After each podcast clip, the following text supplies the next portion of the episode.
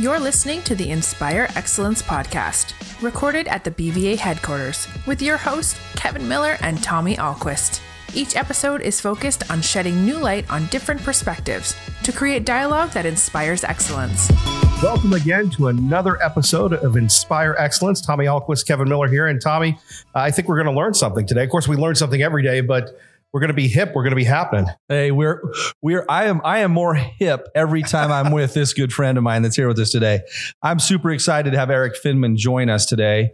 Uh, many of you know Erik as the uh, Bitcoin millionaire kid. Uh, he's been on every news station nationally. Uh, many people know him, but don't know he's from Idaho.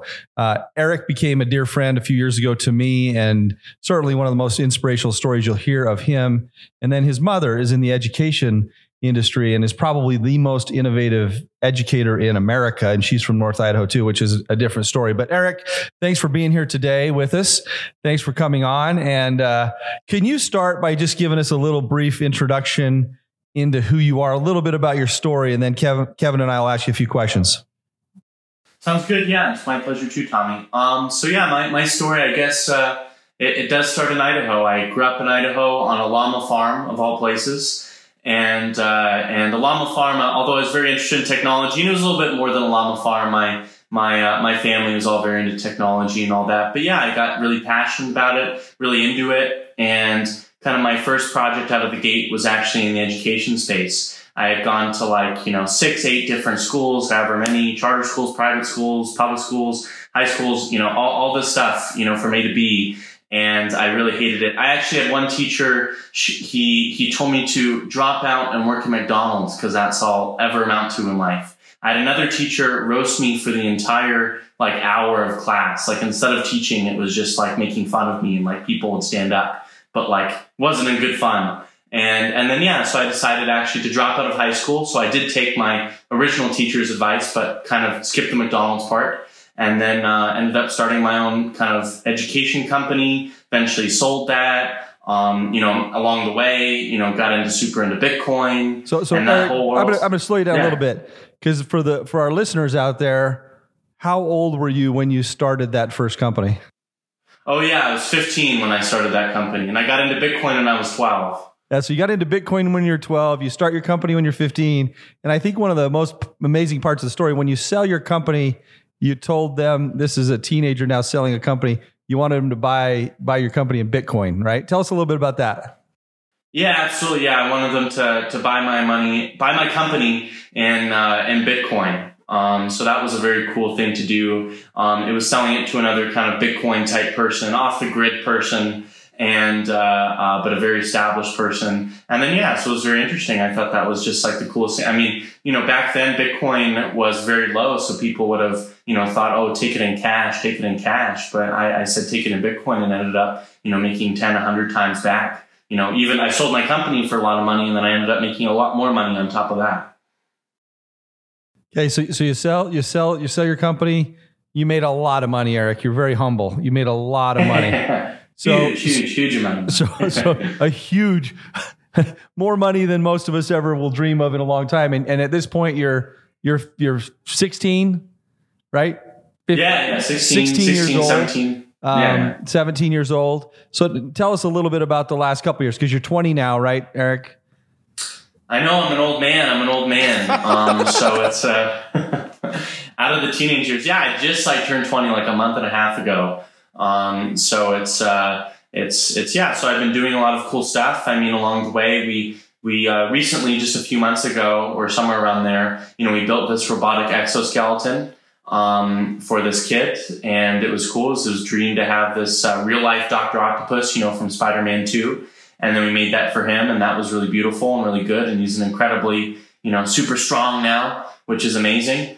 And um, so that was cool. We, um, you know, me and uh, me and actually my mother, because my mother is a excellent, excellent person in space. Um, and with some other teenagers as well, we ended up uh, launching a satellite, and that was just a few days ago.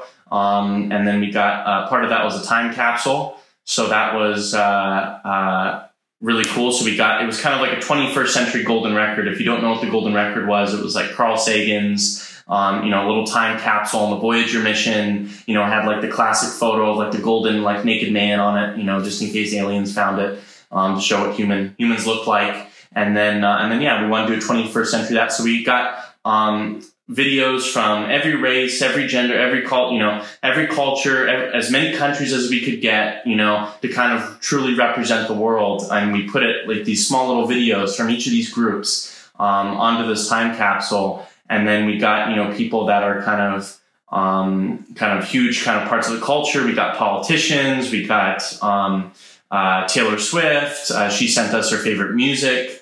Um, we got all these famous kind of people to represent the youth. We got all these famous YouTubers, um, you know, which was very cool. It was like Logan Paul, which is just so random, and and that type of thing. He contributed to it, and it was crazy, you know. So we got celebrities, politicians, you know, and just normal people, average people, to to really represent the world, and so that was really cool. And that was just a few days ago.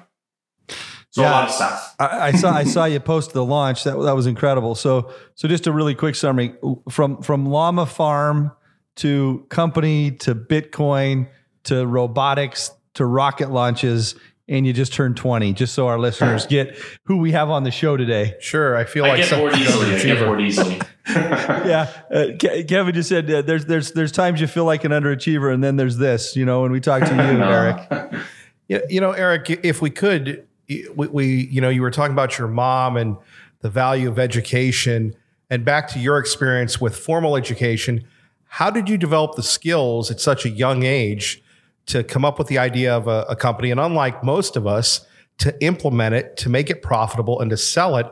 I mean, right now, most people are you know out of high school for a couple years at your age or their second or third year of college and you're already launching satellites yeah yeah yeah i mean it's uh, it's it's really cool so i mean Wait, could you repeat the question again? I totally. I don't know if I can it. remember the question, but uh, at the age of 15, you start your own business, and I believe you left high school, and you have this educational background from your mom, who's an innovator in education. How did you know what you wanted to do at 15, as opposed to the rest of us that are still trying to figure it out, sir?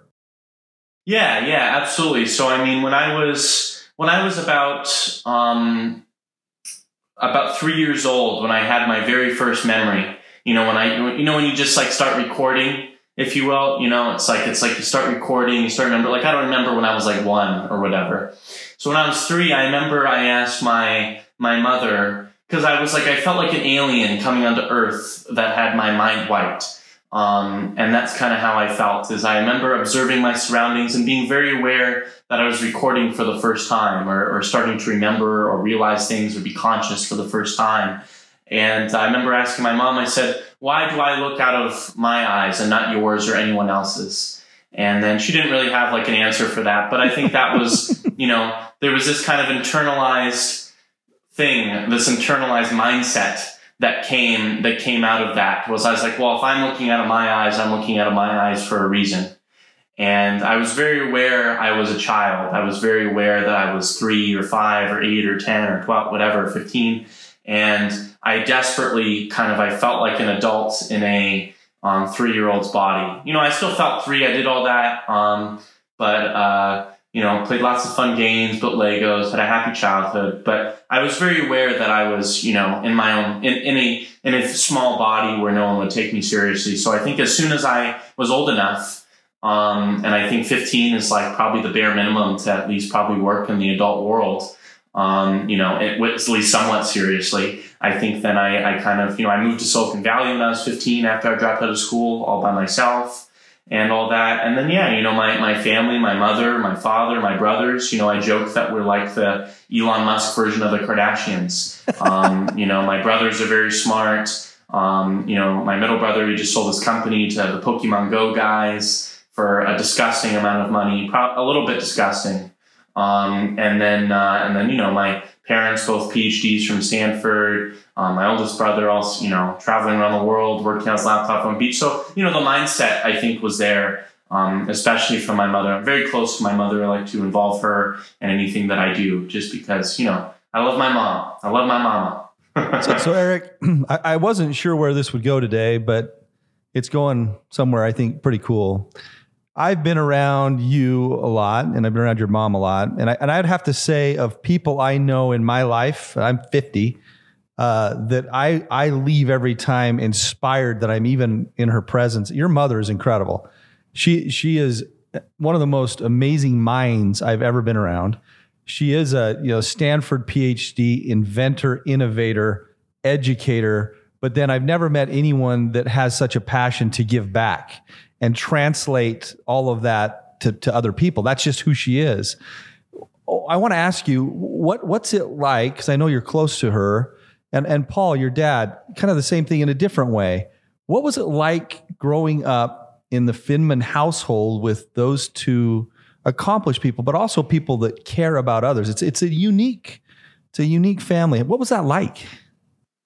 Yeah, I mean, it was very, it was very interesting. I mean, yeah, my mother is caring. Not many people know about this because she'll never tell anyone. Um, you know, it was when kind of the beginning of, of the war in Iraq um, and all that. My my mom, you know, kind of got all the community together and then you know, like sent all, you know, gave a huge, like, kind of huge yellow ribbon goodbye to all the troops going out there, going to the airport and all that, going to war. All those young boys going to war and that was really beautiful. She did this in the, for two years in a row. You know, right after they they kind of went off, and if they came back, um, she put on this. She worked with the National Guard to put this whole kind of event together with fireworks, with you know, kind of clowns, happy things for the families of these soldiers um, you know, and their wives. You know, we got everyone with monster trucks, fireworks, barbecue, food, clowns, candy, you know, going through the tanks, you know, doing all this stuff, these incredible events, these incredible things um, that she did. And then that was just, she got everyone together, really put it up. She got, she convinced everyone to donate those fireworks, those food, the, the monster trucks completely for free. She did this a couple years in a row, and then eventually she, you know, she has her own business with my father. They're co-founders, um, of uh, of you know building these um, uh, these devices which block people from remotely blowing up mines under Humvees. It's actually in the the president's limousine. Um, and actually, President Bush sent a personal letter to my parents and their company, um, and including you know, obviously including my mom. Of you know, it was a funny story. The IRS was, or the Idaho IRS, or some tax agency was auditing my my parents during the height of this. You know, my like we were my parents' company was the only one that could make this. You know, only the only one that could save these people's lives, really, in the entire country, in Idaho of all places. And then she uh, Bush wrote a personal letter to the to the tax agency saying, "Could you please, you know, temporarily, you know, pause this audit, um, this you know random audit." Um, because you know she's saving lives, their company is saving lives, and I think that was really beautiful and really powerful. So it was very interesting growing up with that and, and all that. And I was very young. So it was, you know, 2002, 2003, you know, early 2000s and, and growing up with that. And as things escalated, you know, seeing, seeing all that, it was very fascinating. It was very cool to see all that and observe all that. Because my parents, they would kind of tell me everything, but for better, for worse. But it was very beautiful. That's great. Erik, what, what does Idaho mean to you?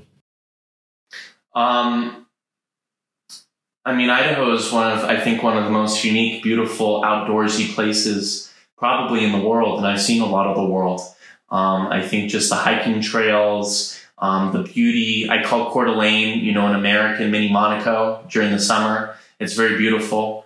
Um, I think Coeur d'Alene, just the lake with the hiking and all that stuff down that. Boise, you know, one of the fastest growing cities in the United States. It's really beautiful. Um, you know, just, just, and there's so much land things are affordable, you know, still relatively. And I mean, it's just growing. And thanks to you, it's growing, Tommy. And it's, uh, it's just, it's just, it's just a beautiful place. So it's hard to say with one word, but yeah, growth, you know, growth and beauty, beauty and growth. Probably home, right? Home, home, yeah. exactly. Hey, uh, Erik. So two things I kind of want to get to with you, and one is you become a celebrity, right? I mean, who you hang out with in the world, uh, you hang out with these bloggers and these YouTubers. You hang out. I mean, it, it is the the lifestyle you live right now is is pretty amazing. I mean, you're just turned 20 and you know you have a place in New York and LA and you travel the world. You've seen a lot of the world and you, and you hang out with these folks. Uh, one, how do you? And I think uh, anyone listening to the show, I, I I'd ask you to go follow Erik on social media. He's got a social media persona that's a little edgy. you know, some of the posts you do and the pictures you do. I so you know, and I know that's part of the part of the gig, right? When you're a when you're a social media icon. What's that? Yeah. What's that world like? What What is that world like for for a kid from Idaho? Just going on the social media stuff because if they do go on my social media, they'll I'll, I'll look like a different person. um, but no, I I do these obnoxious real quick. I, I do these obnoxious photos that are really beyond truly obnoxious. I don't think the English language has truly evolved enough to really describe how obnoxious my photos are. Just describe one Um, for Kevin in case he hasn't seen it. Oh yeah, so one of them, one of them, one of my photos, for example, it's, it's actually a very beautiful, I'd say, Renaissance style photo. I'm laying on my bed. Um, I've got these gold sunglasses on.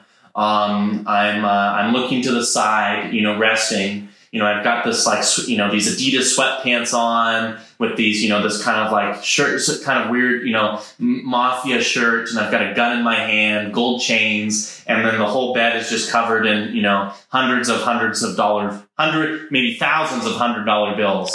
um, so that that's kind of my my thing. I was actually in GQ. Um, they asked me, so what is the, you know, what is a morning like in the day of Erik Finman? And I said, well, I just wake up, you know, my, my hundred dollar bills, you know, they fall off me like silk, you know, my, because they're my blanket. You know, I sleep with sunglasses on. You know, I get up, you know, immediately there's like an espresso put in front of me. You know, I step, I, I, I move to the side, put my feet in a pair of Red October $6,000 Yeezys. Um, and then and then I get up and start my day, and that's the day of the life of Erik Finman, or the morning of Erik Finman at least. Um, but no, I do these kind of stunts. I say these things. Um, I sound obnoxious because you know I think you got to be. How many projects that are just started by really smart but nerdy guys, but no one pays attention to them.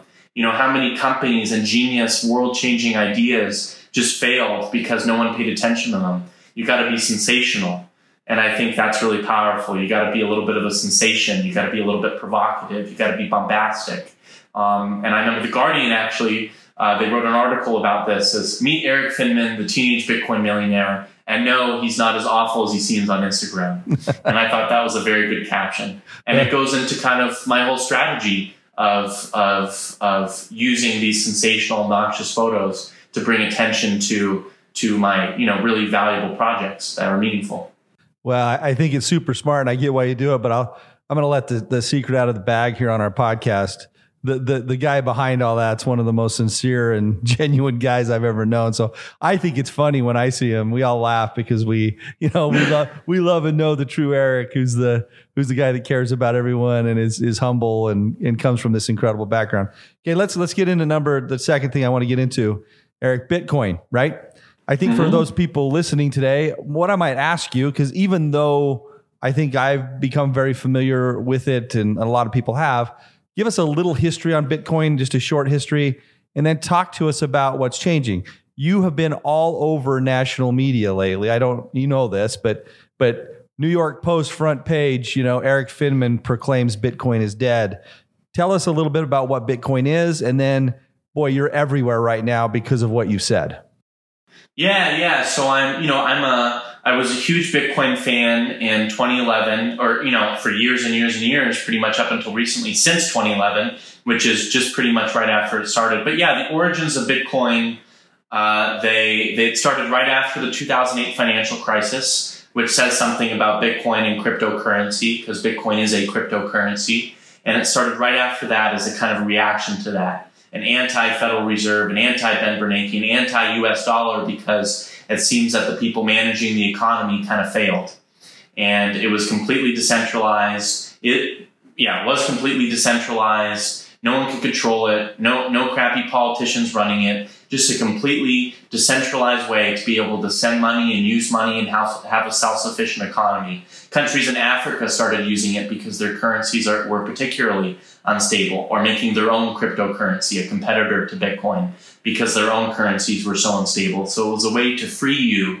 from maybe politician run um, currency, government run currency. So that was kind of the reaction and was really growing for a lot of years, um, many years in a really beautiful and strong and impactful way. And I think uh, recently, I think Bitcoin um, it's very interesting. So what's beautiful about Bitcoin being decentralized is you can actually copy and paste the code and edit it a little bit and then change the name and make something completely new.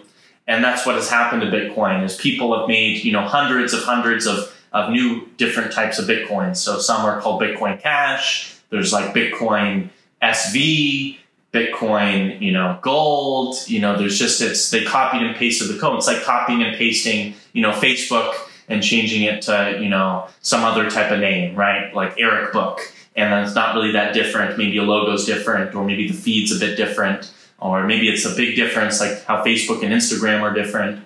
Um, but that's kind of what Bitcoin is. So I think Bitcoin has gotten taken over and controlled um, by a core group of developers, um, which is, again, it's a little bit technical, um, but a very core group of developers. They've kind of commandeered it like pirates and um, have now are moving Bitcoin into something that I don't believe it should be.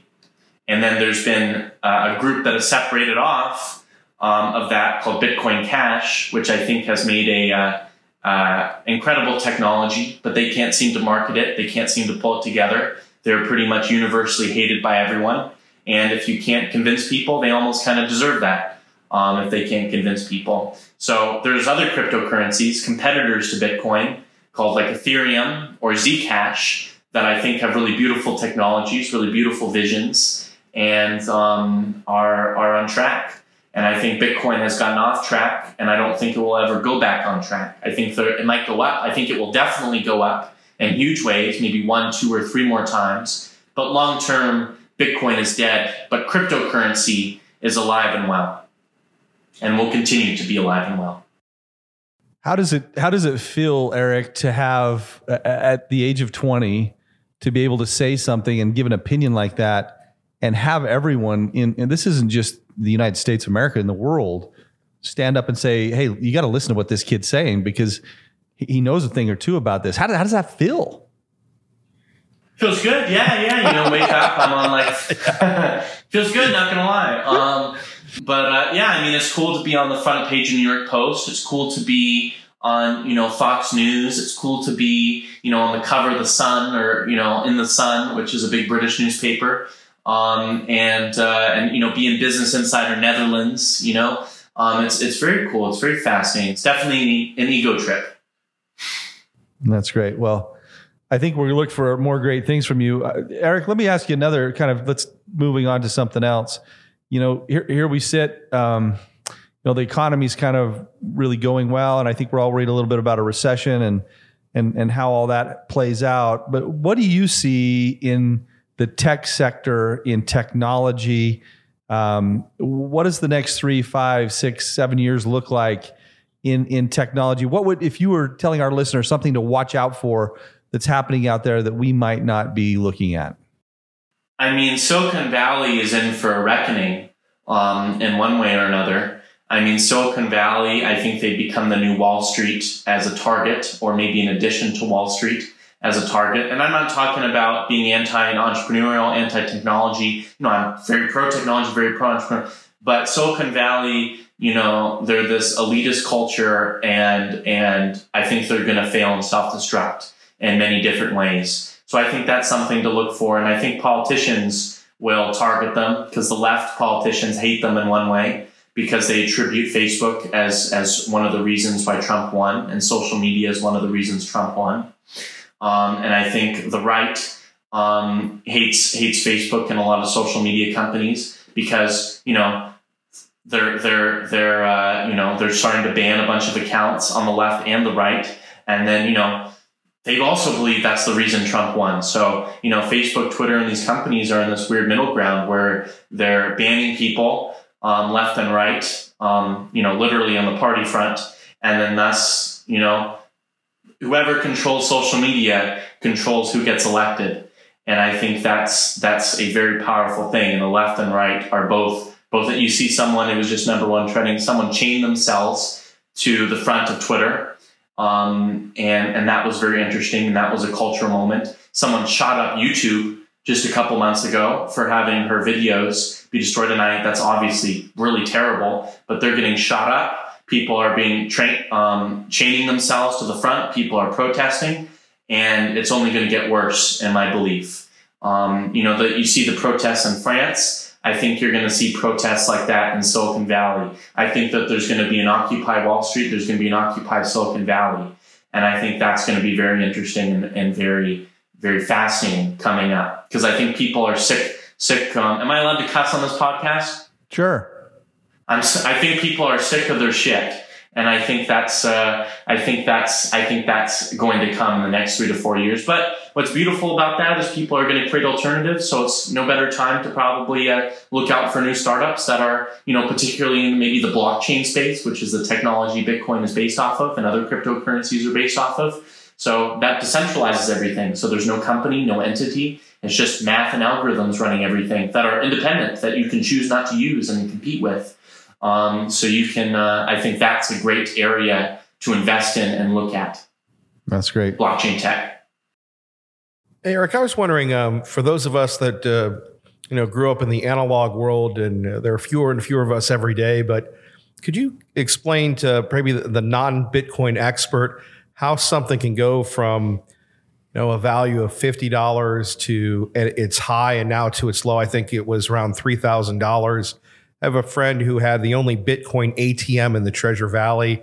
And I can remember when it was $1,000. The next day it was 1500 And we watched this incredible climb and now the collapse. And you say it's coming back. But how does that work as far as attributing a value to something that many of us can't comprehend?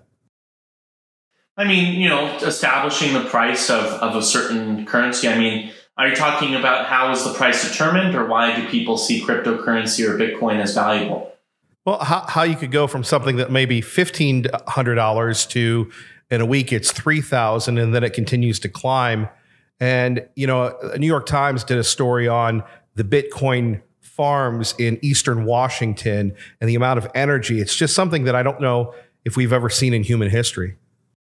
Yeah, no, I agree. Well, you know, people talk about um, the fall of Rome. You know, history repeats itself. The United States is kind of in a bad place, I think, right now. Um, but the one thing that is different compared to history is that we have the internet and we have blockchain technology. So that really is something that's interesting and different. Um, compared to fat, you know, past empires falling like the British Empire or or Roman Empire or, or you know Greece or even the Soviet Union. You know, it's very interesting. So I mean, why why does the price um, go up and down? I mean, why it goes up and down so fast is it's pretty just uh, you know there's a certain amount of supply. There's only going to be 21 million bitcoins um, to ever exist.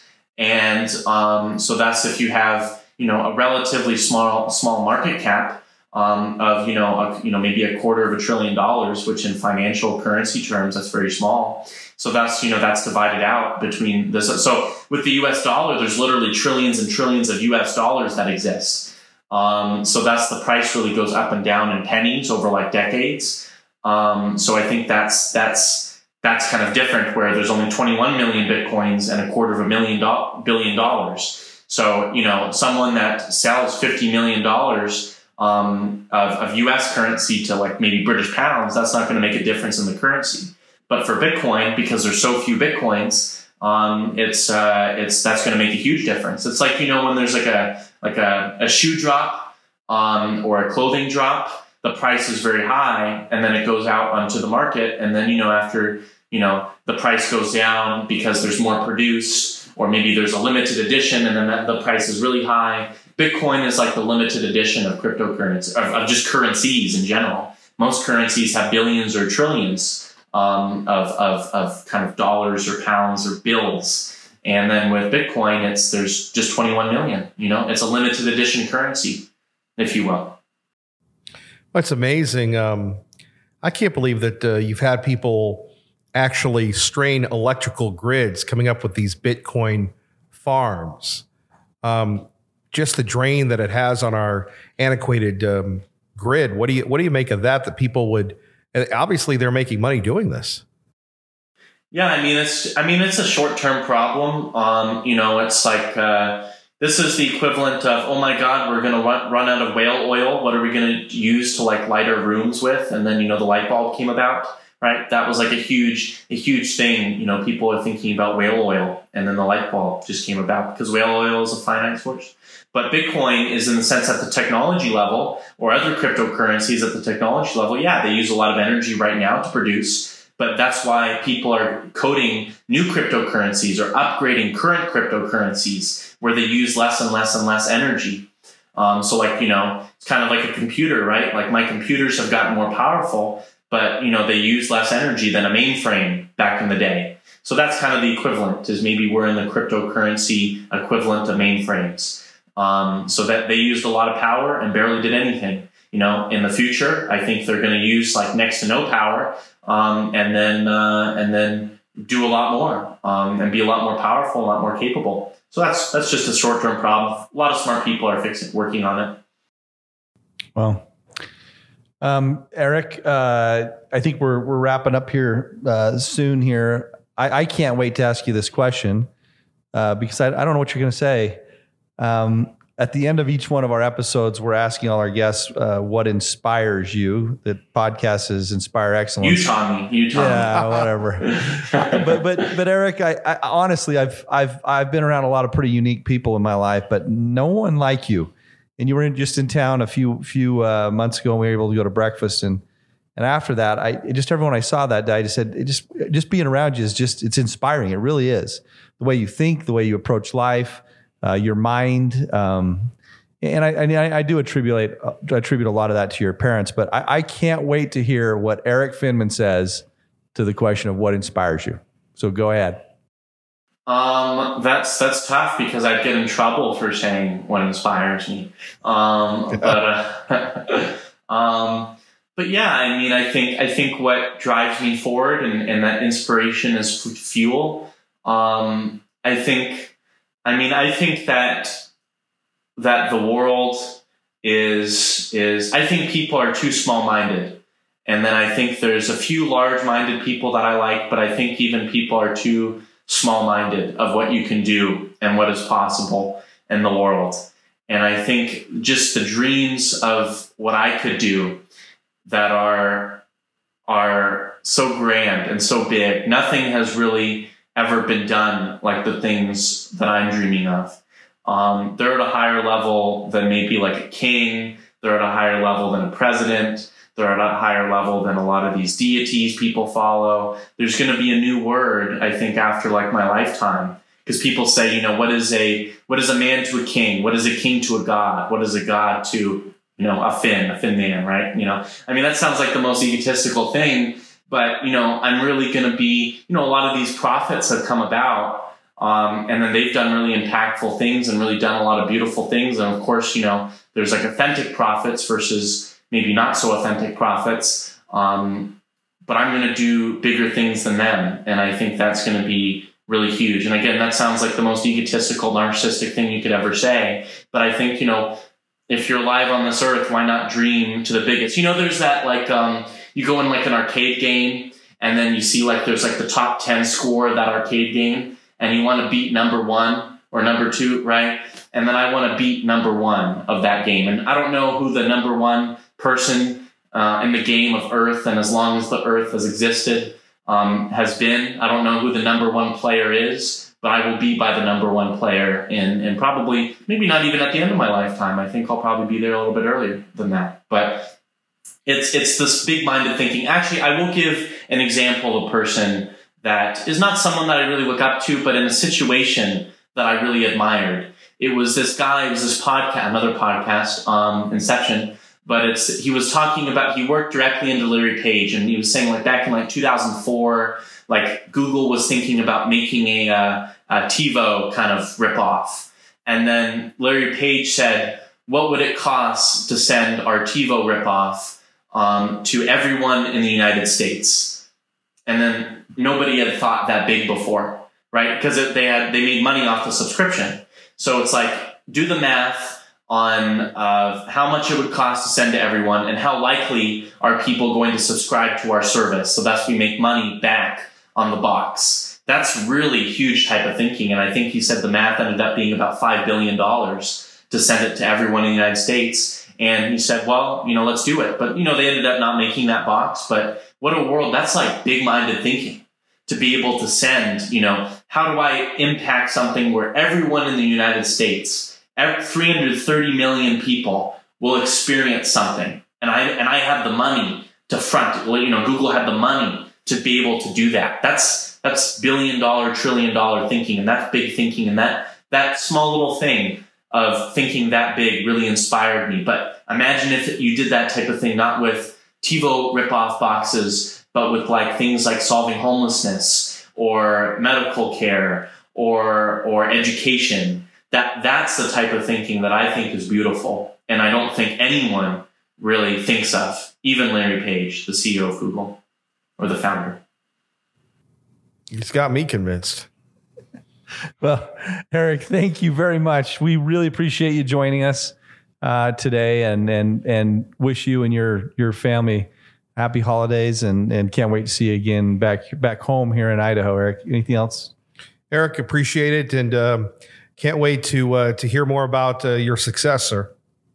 Yeah, thank you. No, it's always a pleasure talking with you too, and and you know I just met you, Kevin, but you know always a pleasure with you too, Tommy. I consider you uh, an amazing friend, and and you'll be an amazing friend too, I'm sure, Kevin.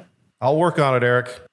Have a good one. Have a good one. Thank you. You've been listening to the Inspire Excellence podcast. We invite you to find something that inspires you this week. Join us again for our next episode.